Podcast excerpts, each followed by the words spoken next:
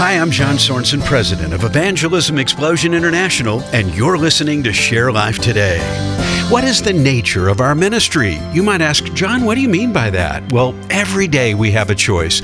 We can either walk in joy, peace, and thankfulness, or spiral into frustration and discouragement. And let's face it, life is busy, and in the busyness, we can easily lose sight of what's important. And perhaps the highest calling that we've been given is to share the gospel with others and to do it with gratitude to God.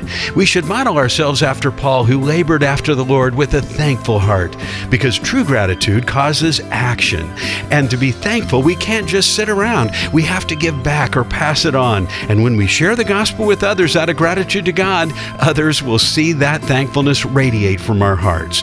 So let me encourage you today look for ways to share the good news of the gospel with others. For more tips and resources to help you in sharing your faith, visit sharelife.today.